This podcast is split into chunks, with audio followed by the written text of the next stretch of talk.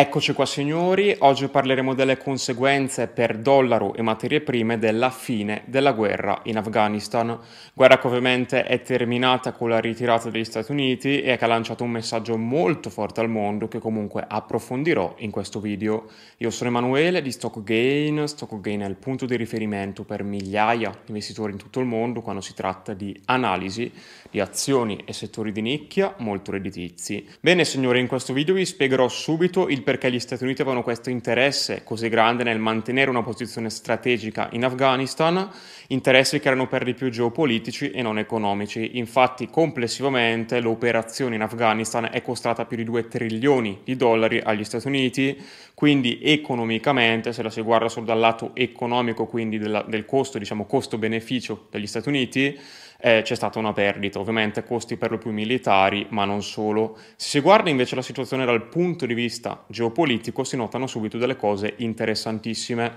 In primo luogo l'Afghanistan è al centro dell'Eurasia e soprattutto in una posizione strategica molto particolare. Infatti è collocata proprio in mezzo a Russia, Cina ed Iran, che sono di fatto tre rivali molto forti degli Stati Uniti. Quindi era un interesse molto importante per gli USA ovviamente avere basi militari in generale, avere una presenza presenza al centro dell'Eurasia e questo ritiro degli Stati Uniti avvenuto in malo modo, tra l'altro, è Stati Uniti che sono stati sconfitti in Afghanistan da un esercito ribelle di uno dei paesi più poveri del mondo, quindi fa piuttosto riflettere, ha avuto risvolti immediati e soprattutto ancora oggi le conseguenze di questa guerra si stanno sentendo e continueranno ovviamente a farsi sentire da qui in avanti e soprattutto questo è l'ennesimo elemento che conferma il fatto che gli Stati Uniti sono in declino, il loro potere in declino da tutti i punti di vista. Allora signori questo video si suddividerà in due parti. Nella prima parte parlerò delle conseguenze per il dollaro, nella seconda per gli Stati Uniti. Come penso abbiate capito benissimo se seguite questo canale attentamente, quando si parla di geopolitica bisogna fare dei giri immensi, un sacco di collegamenti,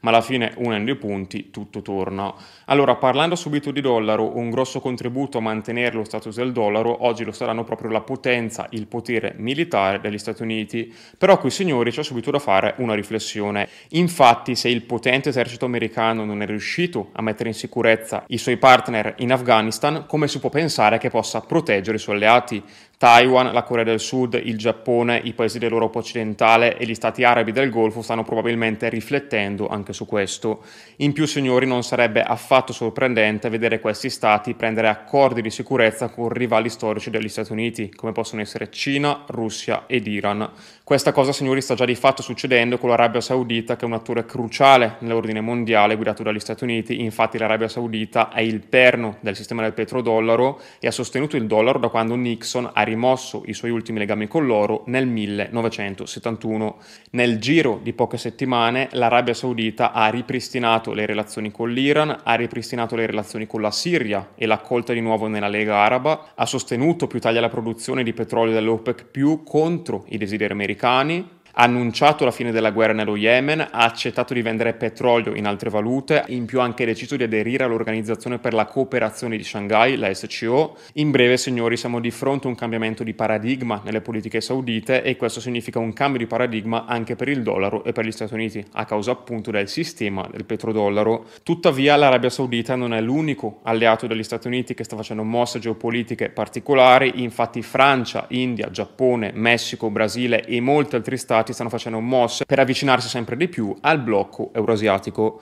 E ora, signori, la domanda da un milione di dollari, ovvero per quanto tempo il mondo continuerà a detenere le passività degli Stati Uniti, che di fatto sono uno Stato e un governo in declino e in bancarotta. L'unica ragione per cui il governo degli Stati Uniti è riuscito ad evitare gravi conseguenze nelle sue politiche monetarie è lo status del dollaro, status che come stai capendo benissimo da questo video e moltissimi altri contenuti, ci ho dedicato un'intera serie al dollaro americano, è in continuo declino declino e la capacità del governo degli Stati Uniti di nascondere la stampa veramente folle di denaro si sta lentamente avvicinando alla fine. Questa è una terribile notizia per il dollaro americano. In breve, il team di Stockgain si aspetta che mentre il dollaro americano perde la sua posizione privilegiata, grandi quantità di capitali fluiscono verso altri asset, specialmente asset solidi come oro e materie prime. Ci colleghiamo quindi al secondo punto di questa analisi. Come vedi è tutto correlato, siamo partiti parlando dell'Afghanistan, pensate, e credo abbiate capito perché era molto importante l'Afghanistan per gli Stati Uniti, perché ci hanno speso così tanti soldi e soprattutto perché dal punto di vista economico magari era sconveniente, ma dal punto di vista geopolitico era strategica la posizione lì, magari gli Stati Uniti hanno fatto anche un po' quello che volevano destabilizzandolo e questo era un piano. Comunque ci sono molte tesi, molte teorie, ma in questa analisi ovviamente eh, mi focalizzerò solo sul lato degli investimenti, eh, non c'è niente di complottistico assolutamente, fatto sta che la loro presenza ha fortemente destabilizzato questa regione rendendo di fatto meno coeso, meno compatto questo Stato, che è già di per sé uno Stato multietnico, che quindi era già molto difficile che si compattasse in precedenza. La presenza degli Stati Uniti ovviamente ha aggravato ulteriormente il tutto. Come vedete chiaramente eh, non è la Russia l'unico criminale, gli Stati Uniti hanno fatto anche loro molte vittime, molte più vittime della Russia negli ultimi decenni, impegnandosi in varie guerre su vari fronti e in molti casi destabilizzando paesi che prima del loro arrivo erano pacifici, quindi non c'è nessun buono buono, nessun cattivo in questa storia, ci sono semplicemente dei leader che perseguono interessi che purtroppo nel 99% dei casi non sono affatto allineati con quelli del loro popolo. Arriviamo ora alla seconda parte del video, ovvero le materie prime, e cercheremo subito di capire il perché dal punto di vista delle commodity questa situazione è molto precaria. Come credo avrei capito, stanno nascendo due grossi blocchi a livello mondiale. Da una parte c'è la Nato con i rispettivi alleati e dall'altra c'è il blocco BRICS con altri stati tra cui Algeria, Argentina, Indonesia, Iran, Messico, Nigeria, Pakistan, Arabia Saudita, Sudan, Siria, eccetera. Comunque avete capito e tutti questi paesi hanno una caratteristica in comune, ovvero il fatto che desiderano un ordine mondiale multipolare. Oggi di fatto il libero scambio non è ovunque, c'è già dell'attrito, ci sono sanzioni, nazionalizzazioni, embarghi, concorrenza strategica, eccetera, tra questi due blocchi e ci aspettiamo che con la nascita del nuovo ordine mondiale multipolare il divario tra questi due blocchi aumenterà con conseguenti shock nel mercato delle materie prime. Prendendo la Russia, per esempio, i politici e i media degli Stati Uniti spesso ridicolizzano la la Russia come nient'altro che un'azione di servizio con armi nucleari che di fatto serve solo a produrre gas e petrolio. In realtà la Russia, signori, è il più grande esportatore mondiale di gas naturale, legname, grano, fertilizzanti e palladio. In più è il secondo più grande esportatore mondiale di petrolio, alluminio e il terzo più grande esportatore di nickel e carbone.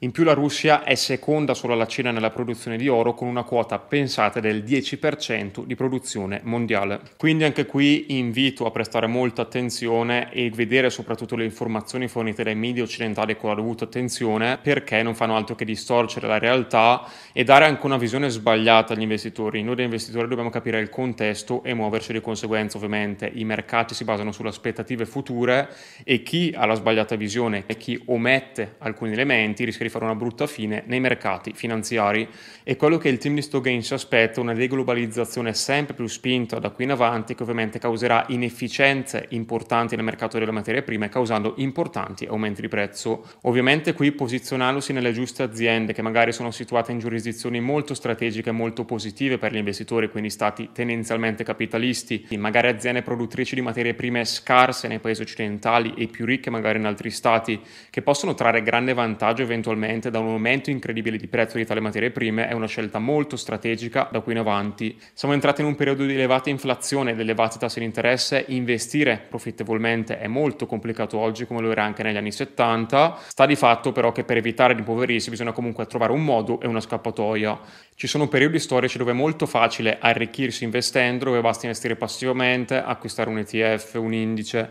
e aspettare che il suo valore cresca, e altri periodi che sono molto difficili e molto complicati in cui bisogna cambiare approccio, altrimenti non se ne viene fuori e si rischia di perdere ancora più soldi di chi non investe. Il team di Stogain ha già dimostrato di essere in grado di guadagnare anche nei periodi più complicati come il 2022 operando con la gestione attiva perché in modo passivo era pressoché impossibile, selezionando solo i giusti titoli dai migliori settori. Questa sarà la strada vincente da qui in avanti sia durante i periodi di mercati rialzisti che durante i periodi di mercati ribassisti. Ci aspettiamo un periodo molto negativo da qui in avanti, complessivo per i mercati, poi potrebbero esserci annate migliori, annate peggiori, questo ovviamente è una peculiarità, è una caratteristica dei mercati, ma l'unico modo per essere profittevoli da quei prossimi anni in questo contesto molto complicato di elevata inflazione e elevati tassi di interesse è appunto operare con la gestione attiva, selezionando solo quei titoli che saranno in grado di produrre rendimenti interessanti da qui ai prossimi anni. È proprio quello che noi facciamo all'interno dei nostri canali privati a cui puoi candidarti cliccando solo in qui sotto. Io vi saluto signori, lasciate pure un like, iscrivetevi al canale e condividete questi video se gradite questi contenuti unici e inediti nel panorama italiano e ci vediamo.